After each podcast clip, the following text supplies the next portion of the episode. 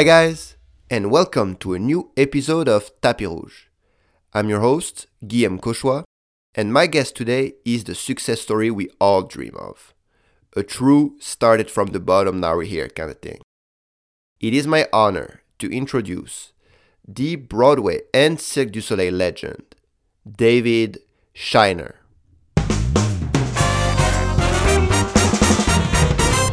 David, welcome to Tapis Rouge and thank you for being with us today. You're very welcome. Thank you for having me. it's, a, it's really an honor for me to have you here. I'm really happy. No, thanks. David, you are um, like a legend of Broadway, an incredible clown, and you also have a very strong ties with Cirque du Soleil.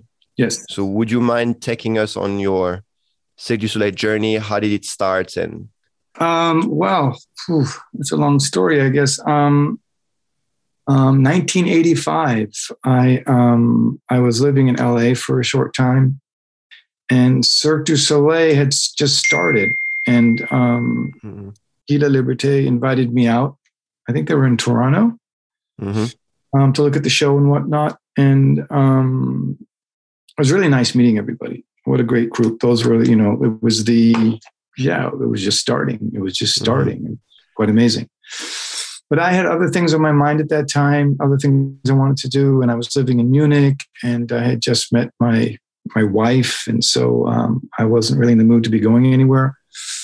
Um, and I think shortly after that, I returned back to Germany. But then uh, Gilles St. Croix contacted me again.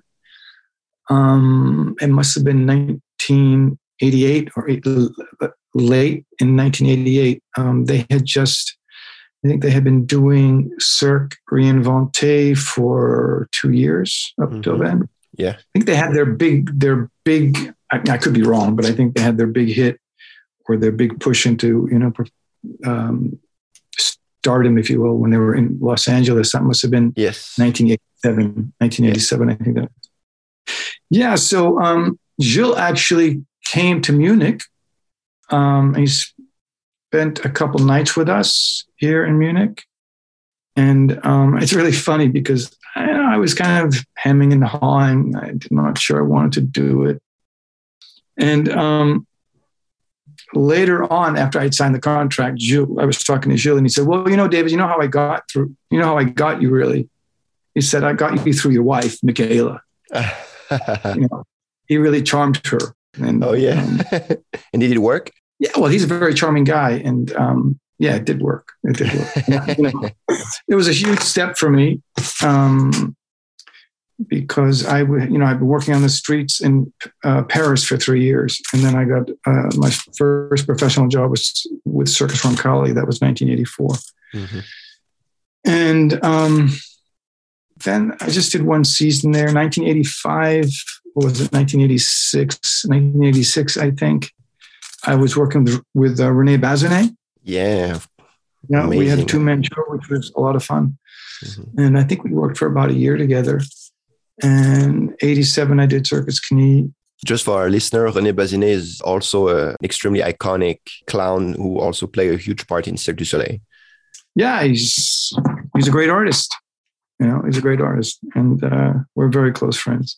Yeah, and then you know, 1988, um, you know, I signed a contract, and I think I went over to Montreal. 1989, it must have been March or April, I can't recall. And so we started rehearsing Nouvelle Experience, mm. and uh, you know, in those days we were all kind of you know young and had tons of energy and excited, and we wanted to do great creations, and um, we all had dreams that we wanted to realize and um, it was i think the most i don't know it was, it was, the most fun i ever had in in terms of a creative experience being with a lot of really wonderful artists.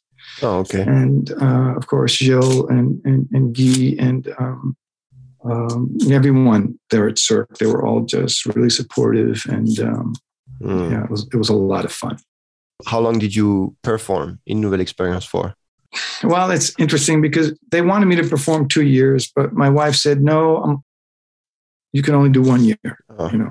so your wife let you go, but under certain conditions. Just one year, you know.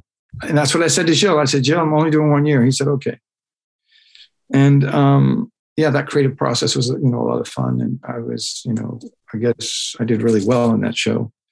Um, it was really that show that catapulted me um, mm. into I don't know clown stardom or whatever the heck mm. you want to call it. it. It was a wonderful show, and Gilles and Guy and everyone who was all part of that team, um, they were just uh, fantastic. You know, mm-hmm. it was a beautiful experience. And then, of course, you know, one year was over, and Guy wanted me to stay, and Gilles wanted me to stay, and it was, it was, yeah, it was dramatic for for everyone because you know my character was a really strong element in the show. Yeah. Uh, but I was tired too. You know, a, a year, you know, I didn't know how to pace myself. You know, I didn't know how to pace myself. I just wanted to, you know, casser le baraque tous les soirs. Mm-hmm. Yes. 200% every night. But when you do 10 show a week for a year, it's, it's pretty hard. but that wasn't the real reason. You know, I, I, just, I didn't want my marriage to end and um, it wouldn't have ended. I mean, it just would have caused a lot of stress. Mm-hmm. Anyways, um, I went back in 1990 when they went to New York. I told them I would do New York. And that's where I met Bill Irwin, uh, the mm-hmm. clown who was yes. already for me, he was my hero, still is. And we ended up creating a show together. Yeah, Full Moon. Full Moon, yeah. Classic. Yeah. And how was it for you to transition from a big production, Cirque du Soleil, like a lot of artists on stage, 10 shows a week, to your own show with Bill? Well, the transition was that was not a problem at all. It was um, it was just really exciting to work with Bill because um, I had always wanted to work with him. There was a uh, uh, a writer from the New York Times who was I met in, 19, in 1983. She was doing an article on street artists for the New York Times, and um, mm-hmm. she said, "Asked me, do you know Bill Irwin?" And I said, "No." She said, "Oh, he's a big star in New York. He's a clown." I said, "What?" And um, somehow I got a video of his show, The Regard of Flight, and I I just went, man, that's the best clown in the world. And, You know, mm. got to that guy.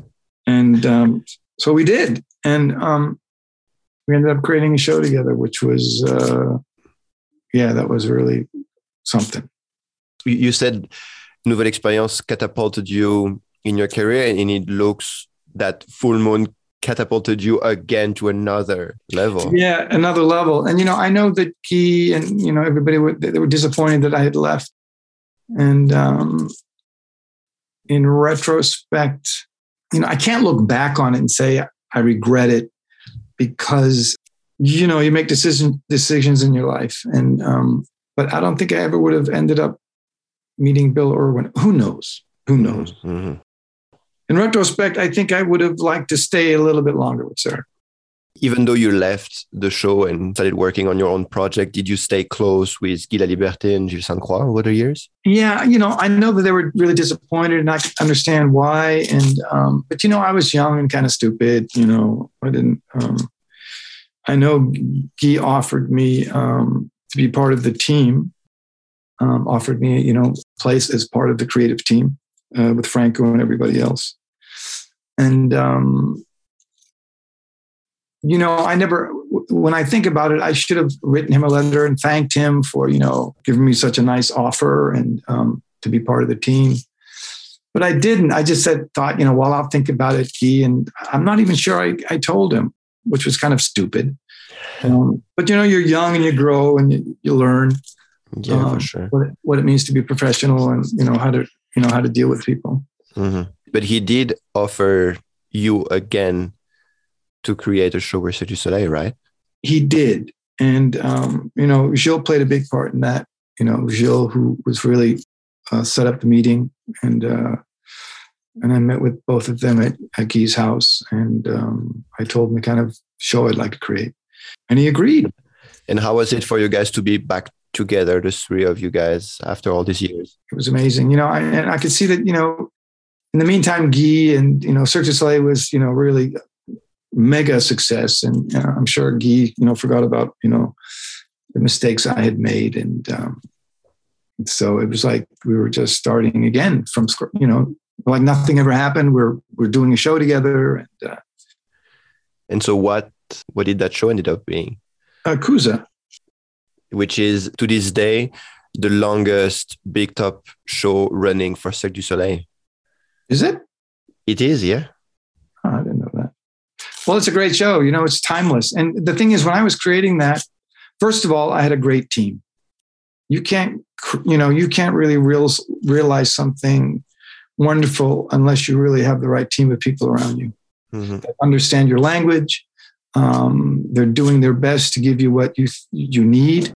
Um, so you know that show it wasn't just me it was a whole team of you know incredible talented artists mm-hmm. it happened i had the, i had the vision of what i wanted and they were there and um, you know they helped me a lot and did cirque already have an idea of what kind of show they wanted you to create? No, no, no, no. Geese let me do what I wanted. He he trusted me. He said, "Well, okay, you know, create a show." It's amazing. yeah. And they pretty much left me alone, you know, which was really cool. Then from this point, how is the whole creative process, the whole creation? For me, the first thing I had to overcome was my my terror, my fear of, oh my God, what, what, what did I get myself into? How can I do this? Oh my God, what did I, what am I doing? Because I, you know, I had it. My first thought was, okay, David, what would you create if, you know, Cirque allowed you to create a show? And I thought, well, I would create something that I always wanted to create, you know, something that was me, part of me, that was really um, I wanted to make it simple and really focus on the artists and have a simple story, and but a story that you could really follow. And I wanted to have a lot of heart and soul in it, and um, create something that really connected with the audience. And so that's why mm-hmm. I, I didn't want to do a lot of high tech. You know, I wanted to keep it simple, focusing on the human aspect. Yes, not so much technology. That's right. Uh, what I call shared humanity. Yes. So every every decision I made for that show was I always asked myself, will my audience understand this? Will this be clear to them? You know, because an audience is is looking at a show on two levels, on the conscious level and on the unconscious level. Mm-hmm. Um, what Carl Jung called the collective unconscious, that place where we all meet. You mm-hmm. know, there are truths that will always remain truths. So I tried to always this the decisions were is there enough heart here? Is there enough tenderness here? Is there enough darkness here? I, I wanted both. I wanted to really, mm-hmm. really appeal to their emotions and um, make sure that the artists got everything they need to share all that they, all the talent that they had. Did you pick all the artists, or it, was it a collaboration with casting? No, I picked. I know Gilles helped me some. You know, you know, looking for artists, and um, but I basically picked most of them. I mean, you know, Cirque they're amazing. I mean, they had a mm-hmm. library mm-hmm. of artists from all over the world. I mean, mm-hmm. I spent hours and hours and hours looking at so many brilliant artists, and it was, you know, at times it was really difficult to choose what I wanted, who I wanted. I imagine. And what about the clowns? How does David Shiner choose clowns? Well, you know, that's a whole story unto itself. I mean, that was the first time I created a clown number. And um, I had some hits with it. I had some misses. You know, I did audience participation. And uh, how do you? I mean, you look at people and think, "Oh, that guy's really funny." They, you know, he's funny. I mean, you look for people mm-hmm. you think are really funny, and um, I can tell you, you know, it wasn't easy, and so I'll never do this again. You know, having the responsibility of this big show, and parallel to that, having to create two clown numbers. It was just too much. It was yeah. too much, and um, that caused me a lot of stress. You mean your your creative power was too divided, like between the show itself and the clown? Yeah, part? it was just too much. It was you know it was way too much. For example, I just created two new clown numbers for Kooza because you know we can't bring people up on stage anymore. So uh, Cirque brought me out, and they only gave me three weeks, and I thought, oh my god, I'll never be able to do this. Three weeks, oh my god, you know. And they needed to be good. I mean, you can't, you know, because Kooza was starting up again, and um, and it's a serious hit for Cirque. Like as we said, it's longest running big top show, and it's a show that's always selling, that always get great reviews. It's really you're telling me all you're telling me all this stuff that I don't know. yeah, so Kooza was um uh the creation of the clowns you say was very difficult difficult to split your attention between the clowns and the whole show it was exhausting it was so exhausting. And I'll never, ever do that again. Was it so demanding because you have such a high level of expertise in clown that you felt that you could just put so much into the clown parts, but that in terms of times you couldn't because you had to also manage the whole show? Yeah, I just, you know, it just took way too much of my time. And um, I managed to do it. Um, I had great clowns, but you know, when you're starting from scratch, you go, okay, two new clown numbers. I mean, you know, when Bill Irwin and I were creating clown numbers, it, it wasn't easy. Creating a clown number is never easy. Mm. No matter how much experience you have, it's always, you know, it's a, it's a hard job. But um, it worked. You know, it worked. Yeah, it worked. How different are the two sets of act like let's say the original act that you created and the one that you just recently recreated for the new format of the show oh they're very different there's no audience participation at all they're both um, acts with it's basically storytelling now it's really um, the king and his two fools you know his two jesters okay and uh, the king is looking for his crown in the first act the king wants to knight someone from the audience okay you know how knighting to knight yeah, someone knighting, yeah but he ends up, yeah, it's really funny. I mean, uh, Jean-François and Miguel, they're extremely funny. But you know, uh, I thought I'd never be able to do that in three weeks. I thought, mm, oh, good luck, man. Good luck with that. but I had been teaching at the theater school in Munich uh, for almost eight years now, and um, and uh, the last two weeks I'm with the students. Um, it's usually either ten or twelve. I create a show, from scratch. Okay. And I had learned a lot by having to create a one hour show within a period of two weeks with all of these young actors, mm. you know, and it was all based on clowning and comedy and timing and rhythm and all of that. Mm-hmm. And I realized I was able to create these two numbers in three weeks because of all those years of doing those one hour shows. Because basically, when you're creating uh, clown numbers, it's, all, it's always about problem solving. Okay. You start with an idea and then a problem happens. Okay, how are we going to solve this problem? What do we do? And so I learned how to find ideas quickly. So that really prepared you for that express creation. It absolutely prepared me for these two numbers. Yeah, and the two numbers are very, very funny. I'm so excited to see them. That sounds that sounds so great.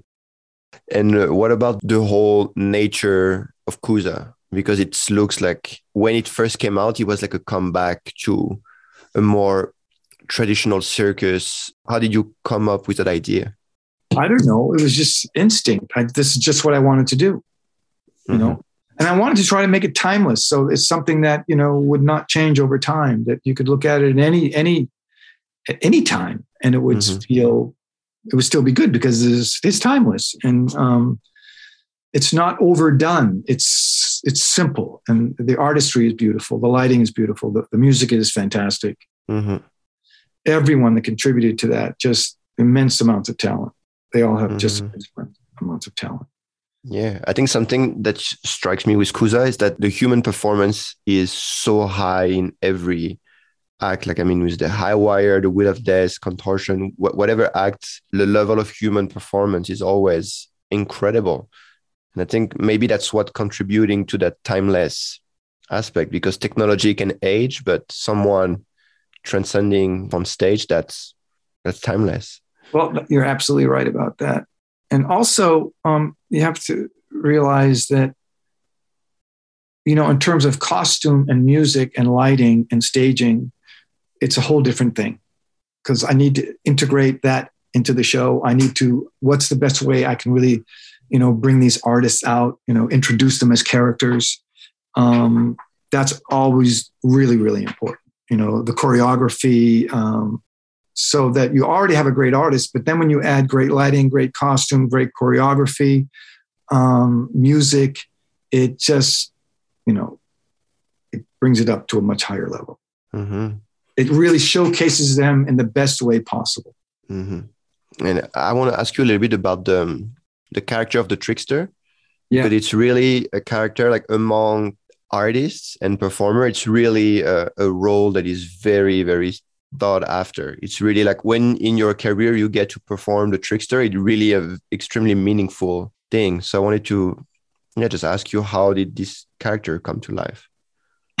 You're telling me all this stuff I never I didn't know about. I'm glad. I'm. I, we have two tricksters now because that role is so difficult to play. You know, we have two tricksters now because uh, the artists were just getting exhausted, becoming you know it was just too much. So we have two now, and um, all the tricksters we have had have been brilliant.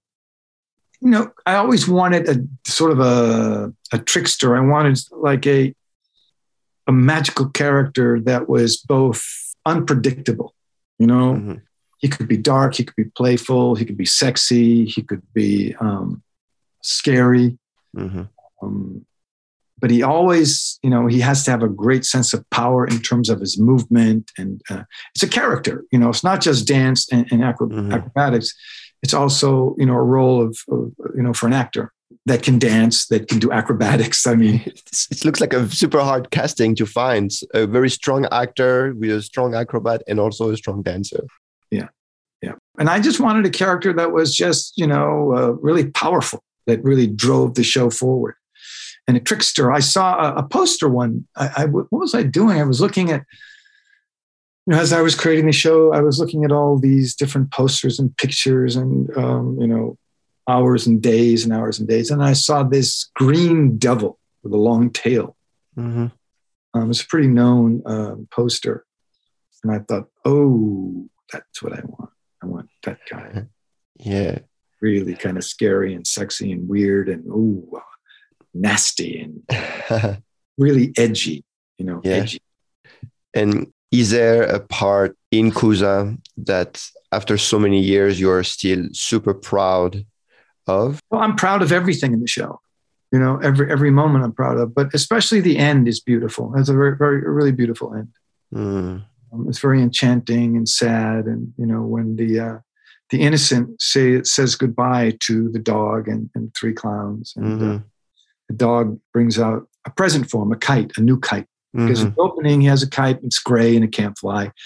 And at the end, the dog brings out a, a beautiful a colored kite and um, the way that they slowly well you know the way they appear at the end it's it's amazing. I mean you mm-hmm. know sound and the lighting i mean it just you know the uh, innocent is turning he's happy and joyful. And then there's like a bam! And the three uh, clowns are there. And um, they bow to each other and um, and the dog comes out gives them this beautiful kite mm-hmm. and then all, the big wings of the Bataclan, the big mm-hmm. wings tower slowly close and they're gone, and and the innocent is left alone.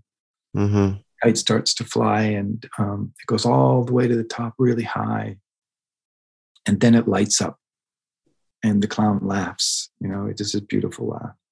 Mm. And the lights just slowly fade out and fade out. And when I created that, I thought, mm, the audience is going to stand up right here. I know it. And they do because it's so beautiful. You know, it just uh. you know, and it's so and it also you know it's very symbolic. You know, um, it's symbolic. You know, the, the, clown is given a gift, and uh, it's a precious gift. You know, the I guess the kite could you know if you want is symbolic of us all, our soul. You know, rising beauty of our soul, the beauty of something that transcends pain. Mm-hmm. And um, you know, suffering, something that's uh, we all long for. Yeah, I love when that that happen when you can sense that the audience is going to stand up and it, it happens it's always the best. I remember one time the um, the senior artistic director was on tour and i could feel at the end of our act the energy of the audience was really high. And I, as you said you can sense like oh i think that at the end of the show tonight it's going to be a standing ovation. And I went back backstage and I told the senior artistic director, I said, "What's this tonight? We're gonna make the audience stand up." And he was like, "Oh, really? Okay, go ahead." And I went in the dressing room and I told everybody, "Okay, for the finally dance tonight, we everyone dance your heart out. Like we have to like just shoot your energy. Look at the audience. I'm sure they're gonna they're gonna stand up." And everyone was kind of like, "Okay, okay, let's give a little extra tonight." And during the dance, everyone was like laughing and looking at each other really with super strong intensity and and then at the end boom the audience like all the audience stood up and everyone was just so happy. And we went backstage and we told the senior artistic director, "Say, you see, you see the audience, they stood up. We told you, it was amazing." Yeah, that's great, great feeling, isn't it? Oh, it's the best. And uh, what about the name Kooza? How did you find the name? I don't know. I was looking a lot of Sanskrit words, and uh, Kooza was kind of like a magic box or a box containing containing something precious. I'm not, I'm not even sure if it's exactly those worded like that, but it was something like that, Kooza. Mm, yeah. yeah. I don't That's know. Interesting. So, the show is finally out. Many of you have been waiting for the release of Tapis Rouge and are now able to enjoy our new show. Want to know something awesome? You and your company can become part of our growth. If you want to support the show and grow your business in the same time, you can advertise here on our podcast. You can reach out to Radioactive Media, our advertising partner, who can help your company grow by leveraging the reach of this show as well as many other podcasts and radio programs. The Radioactive Media team can guide you through the entire advertising process. They offer to help you book and create a tailored campaign geared towards your targeted clientele, create the ads, and even provide the analytics to make your marketing dollars go further. Simply reach out to radioactivemedia.com or text the word clown to 511 511. Text clown to 511 511 and Radioactive Media will help you team up with us, the most entertaining podcast of all things cirque. Text clown to 511 511 today. You may receive up to one additional text. Text stop to opt out. And now, let's get back to the show.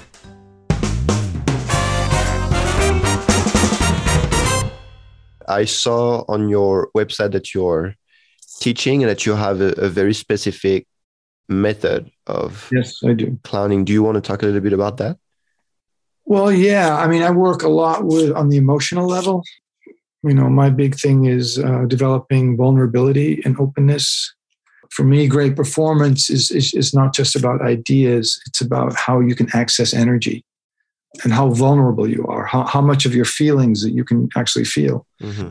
you know when i teach it's all about you know, the clown for me lives in two worlds a world of great joy and a world of great sorrow. So he has both. And great clowning is when you're able to balance both of those, that you can go in and out of both of those experiences. You know, and I think a great performance, if you, if you if you're able to not only express you know joy but also to express sorrow and hurt and pain it makes you a good actor um, if you, you know, as an actor, uh, when they're creating roles, they have to understand all of the, the, the, different emotional aspects of the character. With clowning, the, the challenge is to bring the experience of great joy and the experience of great sorrow, bring both of those together. And this creates vulnerability. You know, um, for me, the essence of great performance is vulnerability the capacity to really feel the depth of who and what you are and what your possibilities are. So my teaching is, you know, a lot about um, facing fears, um, helping people find their creativity. Most people don't realize that they're only tapping into, you know, a very small amount of, of what they have. Mm-hmm. And so I try to help them access much more of that energy Mm-hmm. Vulnerability is everything. The mm-hmm. ability to actually feel your life and not think your life. Mm-hmm. And the clown is living in these two worlds. He's balancing these two worlds together. that you can cry in a second, you can be angry in a second, you can be happy, you can be sad. And the, the clown is all of that. Mm-hmm. He has everything. She has everything at their disposal. And that's what vulnerability is that you can access those things instantly. Mm-hmm. I don't know how to describe it. It's like laughter and tears are almost the same. Mm-hmm. The person who's performing has to be able to enjoy not only the, the joy of it, of the character, but also enjoy the tears. Mm-hmm. To be able to be really authentic and present on stage, mm-hmm. that means you have access to much more of your emotions. And um, that you learn to feel more deeply. And that combined with learning technique. That technique is part of it, but the most important element of clowning is your feelings.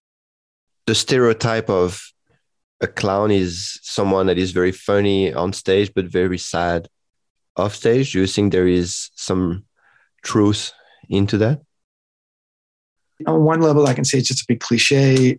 On another level, you know, I'm sure there are clowns that are, you know, they want to make people laugh because I guess if you want to talk about psychology, they want to make people laugh because they want to save them and make them happy and you know make you know people are suffering but in reality they want to save themselves Hmm. you know if i can make them laugh they'll be healed or they- they'll feel Hmm. better yeah that, that's true that's true but I thought about that uh, because once you find that duality in clowning, is it something that you also discover in yourself as a person? You do, but you know, I always tell my students you need to leave your personal life at home. Don't mix up your personal life with your personal life with your art. Um, don't go on stage so that you can constantly get attention because when you don't when you don't have a good night, a good show, you're angry, you're sad, you know, you think you're awful. You know, you need to make two, need to separate both. That this is the the, the actor clown. This is my performance. This is my I'm an artist, and this is my private life Mhm. there needs to be a very clear separation between the two Mhm. from my my opinion and um, we should always you know learn that um, we should never become addicted to the laughter or wanting to be seen constantly Mm. um, because that's a that's a trap um, we have to be able to give a great performance whether it's good that night or whether it's bad that night and still feel okay with it Mhm.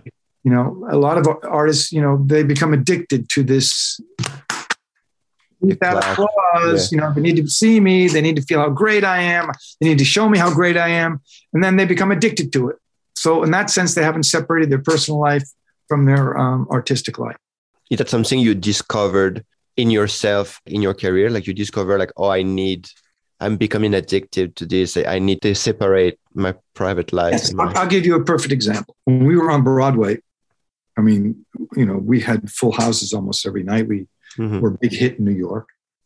You know, we won the Tony Award, uh, Outer Critics Circle Award, the Drama Desk Award. I mean, it was just, you know, it was pretty amazing. Mhm. But every night after the first act, when we begin the second act, I'd come out on stage and I'd look for I'd look for a one empty seat. and when I saw that empty seat, I thought to myself, aha, that person left because they know the truth about me. I have no talent. I don't deserve to be on stage. It's just, I don't know why people are even coming to watch me. And I didn't even bother to think, well, maybe it was a doctor who had an emergency or someone was still in the bathroom.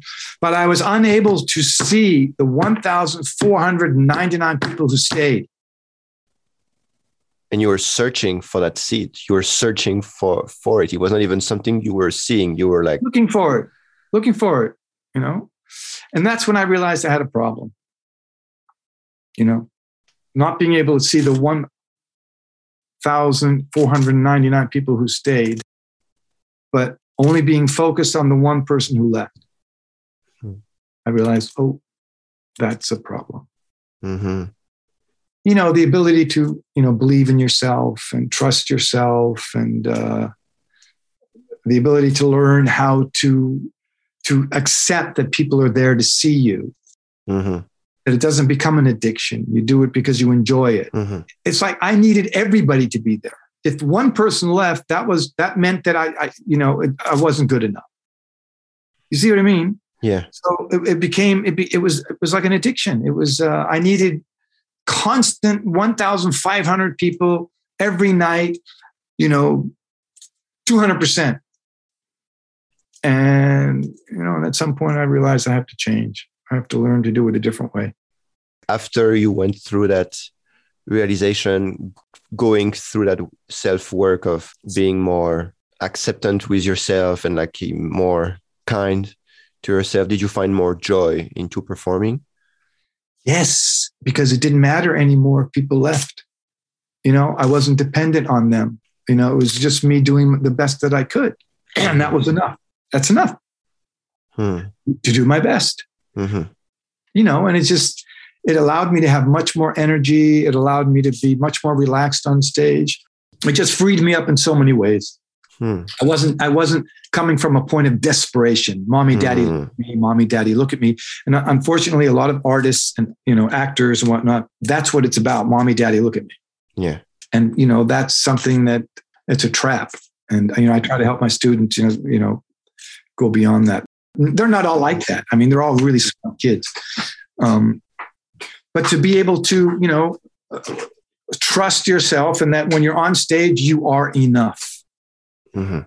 whether there's five people in the audience or 10 people or a thousand people, you will always be enough that you Mhm. are okay the way you are and you're doing your best. And that's all you can do. Mhm. And learn, never stop learning. Do you think it's uh, the circus life is difficult, and especially to be a clown because Mhm. your act has to stay more or less the same performances after Well, you know, that's something I've been trying to fight for, you know, at Cirque, you know, this whole thing. I mean, every normally an acrobatic number um, or, or any other number that's not a clowning number, they have a fixed time that they do the act. That's just the way it is. You Mhm. know, there's no improvisation. They do the act and it's done. And with clowning, they're always doing, oh, you got five minutes. You got five minutes. Oh, you went over one minute. That drives me crazy. It drives me absolutely crazy because you can't work that way with clowns. And the clowns hate it. They absolutely hate it because Mhm. they need the freedom. I mean, each, each night it's different when you're a clown. You know, you're going to improvise something and Mhm. you're going to get a big laugh. You're going to try a different idea. And the next night it's going to be a bigger laugh. And that's how you make the number really brilliant. But, you Mhm. know, these, you know, this, this rule is just absolutely, from my, my point of view, stupid. Get rid of it. Leave the clowns the hell alone. You know, I don't want them to be out there doing 10 or 15 minutes. But my God, you know, it's got to be five minutes or it's got to be six minutes and not one second over. That is ridiculous. What would be your the ideal setup for a clown in a show? Well, it, you know, it's it's hard to say. Mhm. you know, or, or at least give them the opportunity if they're going to, they find a brilliant idea and they want to try it out and the thing's going to go over a minute, let them do it. But poor clowns Hmm. come back and, you know, the artistic director there is saying, Hey guys, you were over, you were over uh, half a minute, you were over a minute. And you just, I mean, if I was in the show, I would, I, I would just, I- I wouldn't be able to do it. I said, no, I can't. you know, come on, give me a break, man. But what you're saying about the clown in the show, it's true that it's very difficult, and clowns they are the first one to be criticized in a show because comedy is such a subjective thing. And look, I'm sorry, but you can't have people telling clowns what to do who don't know anything about what clowning is or understand. Hmm. You know, it's like you get the feeling like, oh yeah, we got the clowns, okay, but you know, throw the clowns out. You know, and then, uh, oh yeah, we're doing. We got to rehearse everything. Oh yeah, we forgot the clowns. Yeah, uh, okay, you got you guys can go and rehearse now. Um, oh, that's too long. No, you got to cut it. Oh, it's like no, guys, leave them alone or bring in somebody that can help them. You know, they need help. Yeah. Do, do you feel that when you went back to recreate the acts with Kooza, that the clowns on the show they were they were like, oh, finally someone who understands us and who can really work the craft with us. But with the three guys that you know are with Kooza now, Hmm. we had a lot of fun doing it. But you know, um, Miguel was with Michael J. Garner and Gordon White, and um, they were a really good trio. Um, Gordon White has been with the show since the beginning. He and Michael and Miguel were, were really, really strong in the show. You know, before um, Corona hit, and smart. I mean, Michael and Gordon and Miguel, uh, Yeah. in terms of timing and creating new ideas and completely and being completely out of their minds. Is there a style of clown that you prefer? What makes me laugh is when I see a, a, a, a clown that has uh, no limits. They're just completely insane. Yeah. And, you know, it's unexpected. Everything they do is unexpected. You know, you, you say to yourself, I, I can't believe she did that or he did that. They're always filled with surprises. Um, you know, when I was clowning, for me, that's how I like to clown. Just, you know, crazy, absolutely no limits. Just go crazy. And do you think you can do this now in cirque to have clowns with no limits?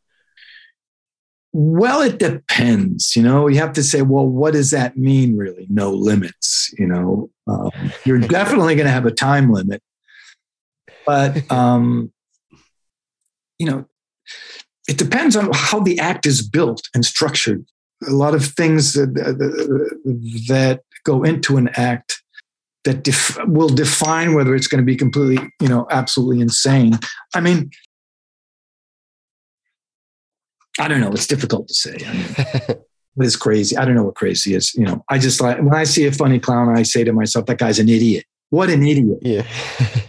or when I'm teaching my students, that's a great compliment. I just I'd say, "Man, you are such an idiot."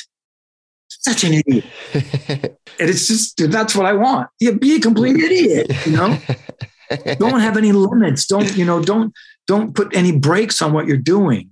Mm-hmm. Go as far as you can and then you can start to you know see where you need to stop. Or where you can oh okay i can go that far and it works up to that point.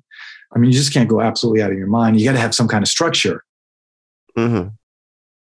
i have one last question for you. Yeah. If tomorrow aliens would land on earth how would you explain cirque du soleil to them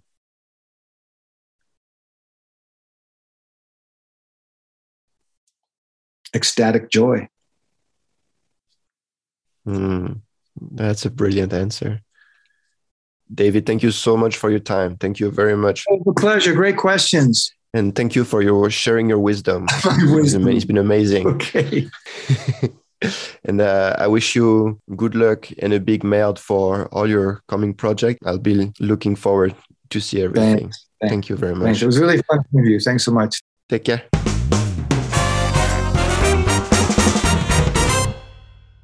You know, after our talk, I really thought this gentleman is exactly what I picture in my mind when I think about a creative genius. All fire and passion. It must be a trip to work with him.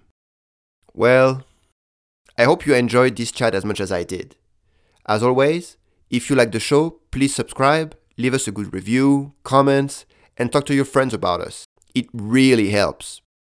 Send your recorded audio questions on our Instagram at Tapis Rouge Podcast for our upcoming Q&A episode. It was my pleasure. And until next week, as we say in the circus, see you down the road.